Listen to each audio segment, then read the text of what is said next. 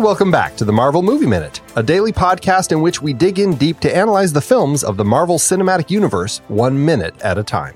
I'm Andy Nelson from thenextreel.com. And I Pete Wright, also from the next reel. We are again back talking about Jon Favreau's 2008 film Iron Man, where it all began. And joining us today, we have Eric Nash of the Watchmen Minute podcast. Hey, Eric, how are you? Hey, pretty good, guys. How are you guys? Good, good. Thank you for coming on and joining us to talk about these minutes of Iron Man. It should be fun. I hope I hope that this is uh this is the week that we get out of the cave. Will we ever get out of this cave? I'm starting to feel a it little bit feels like we've been in this cave for a very long time. I I tell you, it's like you know when the Star Wars Minute guys were doing the uh, the pod race. Oh yeah, no, that's a pod race. It never ends. Yeah, that that it still feels like it's actually going yeah, on. somewhere it is. It's always going on. we are perpetually in this cave. It is a, a lot of dark interior scenes in the set that they're filming. Uh, but yes, we are still stuck in the cave today. On today's show, the minute starts with Tony and Yinsen staring intently at a ring and ends with them talking about the raw power of the arc reactor. We saw that ring at the end of last minute, Pete. This was the uh, the ring that is meant to remind us a little bit of the ring on Iron Man's chest. Well, right. Right. It is and this was that was a great tease because now he actually comes out and he tells us that in fact this is the new great thing. And they also have this weird conversation at the end which I can't listen to it without thinking, all right, what else could 3 gigajoules per second? I mean, we know that it could run his heart for 50 lifetimes, but you know, that could bake 3 trillion loaves of bread or you know, like what else could th- could we use this power for rather than you know running his heart for 50 lifetimes or generating a, a hellfire from the sky in the form of the iron man suit Right. Of course, the first question I have as I'm watching this minute is Does he actually brush the sand off of this ring, or is he going to build it with the sand stuck on that ring?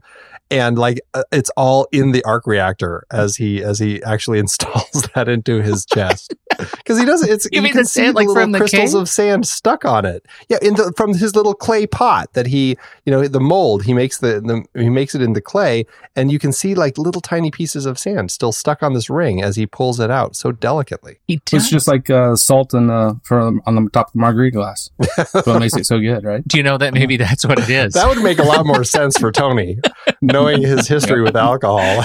well and it's funny because they do this really this little crossfade right because it's it right after he puts it in the little cup or it's what i don't know what is that there's a little housing that he drops it into Right? And then there's that little bit of a dissolve that leads to him suddenly it's wound up with wire. He doesn't blow on it once. You're right, he doesn't brush it off. It's just No. it's dirt it's filthy work and you'd think someone like Tony would know better. One would assume he is. Yes. And then there's even another dissolve, and and I almost feel like that's there, there's a each each time it's a good jump as to work being done. I mean, I would guess at least an hour in between each one. It, it looks it looks like oh the- yeah. it looks like it's been built up more each time. Each of these two two crossfades. Right, because we go from the first one where he's he's putting the ring in in the little holder that you're talking about, Pete, and then the next uh, the next couple shots, it's him kind of working in this uh, lineup of things. It's almost like a model of the solar system where everything is spaced out across this Yeah. wide yeah. space. Like that But somehow-. I, I'm not exactly sure exactly. I, I every time I look at this, I'm always like, okay, so that must be a piece that fits here, and that must be part of the housing. But like, none of it really makes sense. It just looks cool, and I I think that's fully the intent because it doesn't. There's not a lot of logic in having it lined up the way that he has it. Well, th- see these he's got this lens mounted there and what you can't see it's just slightly out of frame. It's an anthill.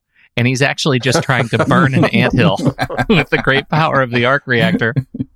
But here's the thing that I think is really cool: that final dissolve when we he, we pull back uh, and and I don't know. I guess there's this weird sequence where his hand is like coming back away Mhm. from having just plugged it in, and then for a good I don't know 20 seconds, we're in full on like spooky horror lighting. Right? We have the flashing power of the fluorescence behind him, and it's he's lit from the table from the the light of the arc reactor, and it's another one of those sequences that I think is is really quite beautiful and it, it it's a, a very different tone than we get from the rest of the sequences in the cave. It changes, it sort of changes the dynamic, the look of the light, the way it changes the dynamic of the frame. It kind of changes the dynamic of the narrative at the same time. And I had a question about that because it's making all the lights flicker as he plugs this thing in, Mhm. but the arc reactor is supposed to be generating power. why is it sucking so it's power like, from wh- everything why, else? why does he have to plug this in if it's generating power? It's not like he's, it's not, it's not like it's sucking power from all of this stuff. So I I'm always kind of confused by, by the fact that all the lights are flickering, unless it's just so powerful, the raw power of this arc reactor that it makes all the rest of the energy just, it like, it, it just, it, they can't handle being close to it. It's, it's such a strange thing. That's how, what I always thought that there was some sort of electric or, or some sort of uh, radio interference, some some sort of field that this thing generates that causes any other thing that has power in it to be interrupted. But it also makes me wonder. Poor Yinsen and really poor Tony, that clearly they both have now been exposed to so much radiation that they are just riddled with cancer. Like, it seems wildly dangerous to have that kind of power that makes everything flicker like that and to consider safe to be just like ooh shiny staring over it like they are Well, we are in the world of superheroes, Pete. Radiation can be a good thing. It can make you superpowered. that's right i forgot i forgot With the flickering lights, what I'd like to suggest you guys have a task to look for more flickering lights throughout the rest, you know? oh, see, right. As he's working on other things. Or just that the just that the arc reactor is is actually doing its thing. Right, right. Like when he's using in his shop, is it screwing around with his power? Mhm. like when he flies through cities like when he Yeah, flies right. through downtown if you see brownouts follow him wherever Well, he that's goes what he's going to do. yeah You- of you- you- course you get- That would be a great uh, feature for the suit. Where it's, just, like, it- it's all behind him, so he's not even noticing. But it's just like exactly sucking all the power, and it's like leaving leaving this swath of of powerless houses behind as he flies by. in the last Iron Man movie that it, I, I want that that joke to come due. Like I want him to finally turn around just in time to see what the destruction that is behind him, and that everybody is completely powerless, and that's why he hangs it up. He's like, "I'm so sorry, everybody. I I had no idea." I'm very much looking forward to that movie. That will be fun to see. But yes, this is the first time we've seen this little miniaturized arc reactor, which is kind of fun. It's interesting because he says it's going to keep the shrapnel out of his heart. But I think what he really means is this thing is going to power the magnet that Yinsen installed in his chest that is actually doing the work. Because Mm. an arc reactor is not going, I mean, it, it generates energy. It's not going to be keeping the shrapnel out of his heart, but it right, can it's just the battery. keep the magnet working. Right, exactly. It's instead of having a car battery that he has to walk around with, now he's got this thing in his chest. and also, he can power whatever comes next. right, right. I was trying to learn more about joules and gigajoules. He says he throws this thing out with his math, which is always right, that you know it can generate three gigajoules per second. And I was reading about gigajoules and joules. A joule is equal to the energy transferred to or work done on an object when a force of one newton acts on that object in the direction of its motion through a distance of one meter.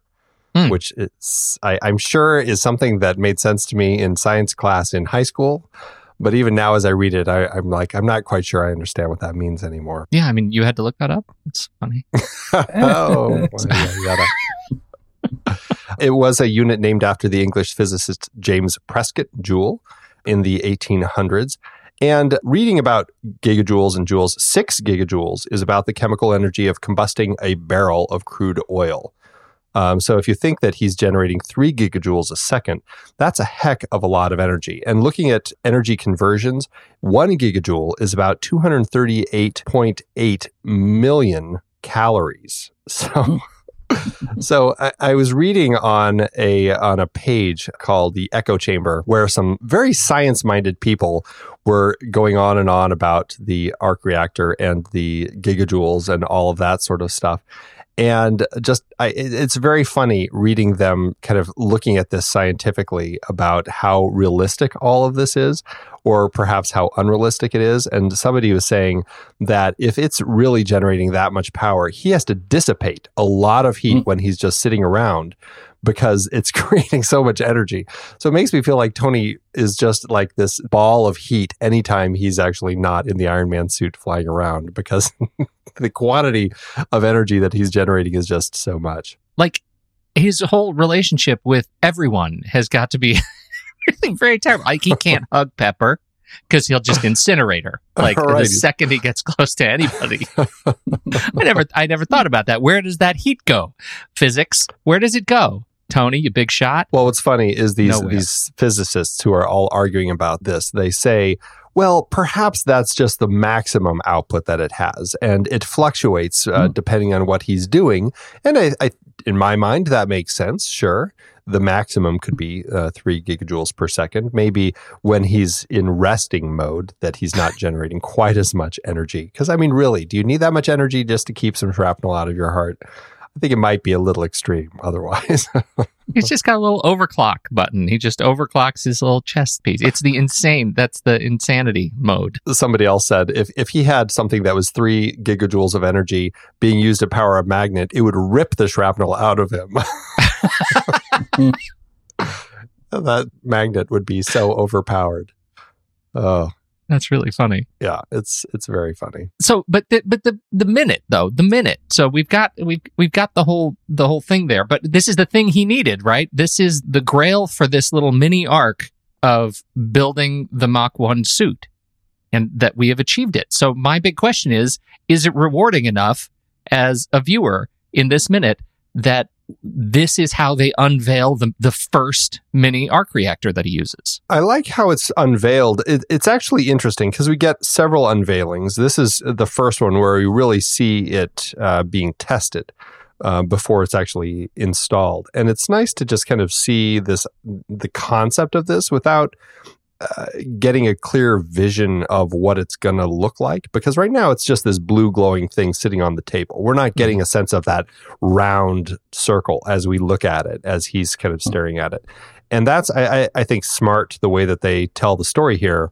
They're not giving us the visual of it uh, of this thing on his chest, and so it's it's nice just to see the simplicity of the way that they tell the story, and it is a nice reveal. I think it's actually pretty exciting, allowing for more though. Yeah, I do Mhm. too. And I'm I'm looking at the you know the, this one shot right about uh, at 40 seconds into the minute where we see we see it on the table and we see him staring at it sort of in in reverence and we see the hole in his chest like in his t-shirt and it's like all of those pieces come together in a really satisfying way in my mind. It makes me look forward to the next thing. It's propulsive for me visually. Not to mention the shot immediately preceding this one when when we see uh, it's kind of the the tilt up shot. We see Tony Tony's hand moving away from it as it first comes on, and then we tilt up to his face. The look on his face, I think, has a great, very kind of subtle emotions. But I, I love the the sense of there's a little bit of pride in there. There's a little bit of sense of this is going to work. I, I see a lot of those things kind of play across his face as he's looking at this thing sitting on the table working the way that it's meant to. It's kind of a, a great little bit of little acting by uh, by Robert Downey Jr. here. Makes it look like he's he almost is sort of choking up. He has that little breath, you know. It's like, oh, It's his baby. This he's is what makes him cry. Yeah, that's right. It's, it's his little baby versus his big baby that he that he mentions here. You know, That's right. right, back right. back home. Um, you were mentioning that his hand moving away, and what I what I am curious about is the thing that his hand is over. Is there like almost like maybe a joystick? Is he actually moving some like a, a top part of that to start it up? Oh, interesting. a That's yeah. You know, as you say that, the way that his hand is moving, it does look like it's on something or touching something. That's an interesting uh, point. That yeah, he might be actually toggling something to to uh, make this thing work. It's a it's a like a uh, an explosive plunger type thing. Maybe he just pushed a giant lever down to turn it on. No, really interesting. It's nice to see the whole setup, and I, I'm always curious about the uh, blue tube of of like fiber optic glow that's leading to it because it, it doesn't really make a lot of sense to me, but it looks super cool. That it, there's this like little fiber optic hose going uh, from all the gear over on the right side of the table, all the way over to the little arc reactor. But again, to the to the whole notion of it being his little baby, right? That's his umbilical. you know what I mean? Gross. And right, exactly. Right, totally it. It's like it's pumping something into it because as the minute progresses, the blue in the tube dissipates, like it's it's getting sucked into the arc reactor. It's kind of mm-hmm. interesting. What is that? What nourishment repels it? right, it's feeding it's feeding itself. it's You know- feeding itself. it's funny the arc reactor in the script it's always written as in all caps as ark Mm. reactor. And that made me wonder if it's meant to be an acronym for something but i couldn't find any references anywhere to what what it would be what it would stand for. So i'm not really sure. And sometimes they actually even refer to it as an rt device i'm not completely uh, clear and actually I, I will say the screenwriters, uh, granted, it went through a good number of hands as far as the writers working on it, but there are a few times where it is actually ARC arc reactor, which makes me uh, think that the screenwriters were not on the same page with each other as different writers came in to work on the script. So, uh, but it's interesting. I, I I want to think that it must stand for something, but it's never said anywhere or written anywhere. Yeah, that's very strange. I mean, I, I, you you just pretty much can't find it written out anywhere other than ARC ARC anymore. I don't ever recall hearing it as ARK besides in the comic. Right. In the script, it's written that Right. way. But if you go to like the Marvel Wikia page, it's ARC Yeah. arc reactor and it's not all caps. So, yeah, it makes me wonder if at one point in one of the many iterations of the script, if there was something that they were trying to do with that as far as making it stand for something or an abbreviation. Yeah, interesting. In the script, there is a brief line here when Tony pulls the ring out of the mold and sets it into the housing. Yinsen says, What are you building? And Tony says, A better mousetrap. I don't mind the line, but I do like the way that the music here just is allowing the scene to drive forward. I think it works pretty strongly when it's constructed this way. The the way that it is architected here without the discussion is is superior. Well, and I feel like we have several other opportunities where Yinsen is asking Tony, uh, "Are you going to ever tell me what you're building?" I don't feel like it's a point that we need to keep bringing up. Yeah. And the fact that Yinsen again asks, "What are you building?" Uh, even with the line "a better mousetrap," which I think is a nice little line, it's just not needed. And at this point, allowing the music and the editing to just drive the the construction of this arc reactor, I think that's all we need here. Yeah. I don't know. Do you guys have anything else for this particular minute? Um, and back a little bit, you know, to that, to, in between some of the, a couple of those d- dissolves, you know, I didn't look even close enough. I don't think when I was first watching it before, but you know, there are these, all these things lined up, like, like you talked about. But, but what got me was just that behind, it's, it's behind where he's working on the other side of his, his eyesight and so forth, his body, where he's working is what's looks like a magnifying glass. So that seemed really odd to me, but I guess he's looking through the magnifying glass at these other things that are lined up behind Right? it. That the magnifying glass is on the wrong Yeah. side of his Yeah, work. Right. Right. Yeah, I I- I agree. That feels very strange. It was like it was set there only because he It needed cool. this like nice. Yeah, it looks really Yeah. cool, and there's this nice sort of linear uh, Mhm. kind of um, so arrow right on the screen. But I also I feel like that's kind of the lens that's in the middle of the what is ultimately the arc reactor. Mm. I, I I wasn't thinking that that was a thing he was actually looking through. Like there's some sort of element. Like he's working on the arc reactor backward. it, it, it, like I said, I think they designed it to look cool. I don't, Yeah. think, I don't think it makes a lot of sense. But I will say, when when we first uh, see Tony in his workshop in the basement of his mansion, he is working on his car and he's looking at exploded views of the cylinder head, and it almost makes me feel like his brain likes to work in exploded views of things. And the way that he has this set up, I mean, it is basically an exploded view of the different parts of the arc reactor. And it actually is pretty interesting because he doesn't have Jarvis. He doesn't have any of, of his systems he's used to working with. And so he's almost created his own exploded view of this thing so that he can better piece it together. And mm. it actually, as I look at it, it's actually pretty interesting the way that he's he's decided to do it because otherwise it's it seems pretty illogical to work this way. That's a really That's me being a non-engineer. no no. I I think that's a it. I think that's a really great uh, observation because, um, you know, it in, in that respect, it sort of answers the it, it, sort of allows us to compress what is ultimately decades of Tony's own kind of personal innovation in his workflow in these two sequences, right? We, we see him in the garage and we see what ultimately his workflow looks like.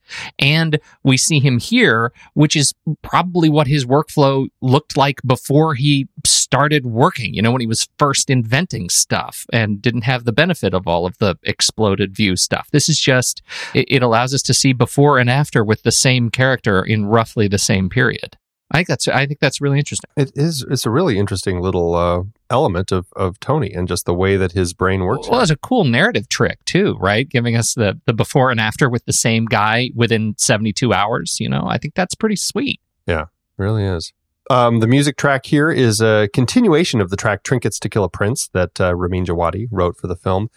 It's interesting watching the uh, watching the film broken up like this and listening to how they use the music and realizing how often they break the track up over the course of minutes to allow for other scenes to cut in and stuff. And it's interesting listening to it on the album and then realizing that you never really get to hear the whole track in one piece it's a little disappointing that that's how it's edited, but you know, I guess it makes sense. Inevitably, you have to make it work within the context of how you're telling the story. I don't know how it would make those calls. Uh, it's as the you know, as Ramin Djawadi, like eh, talk about not worrying about killing your babies, like killing your darlings. You know, right. that's got to be just torture to have these completed tracks and just sever them up.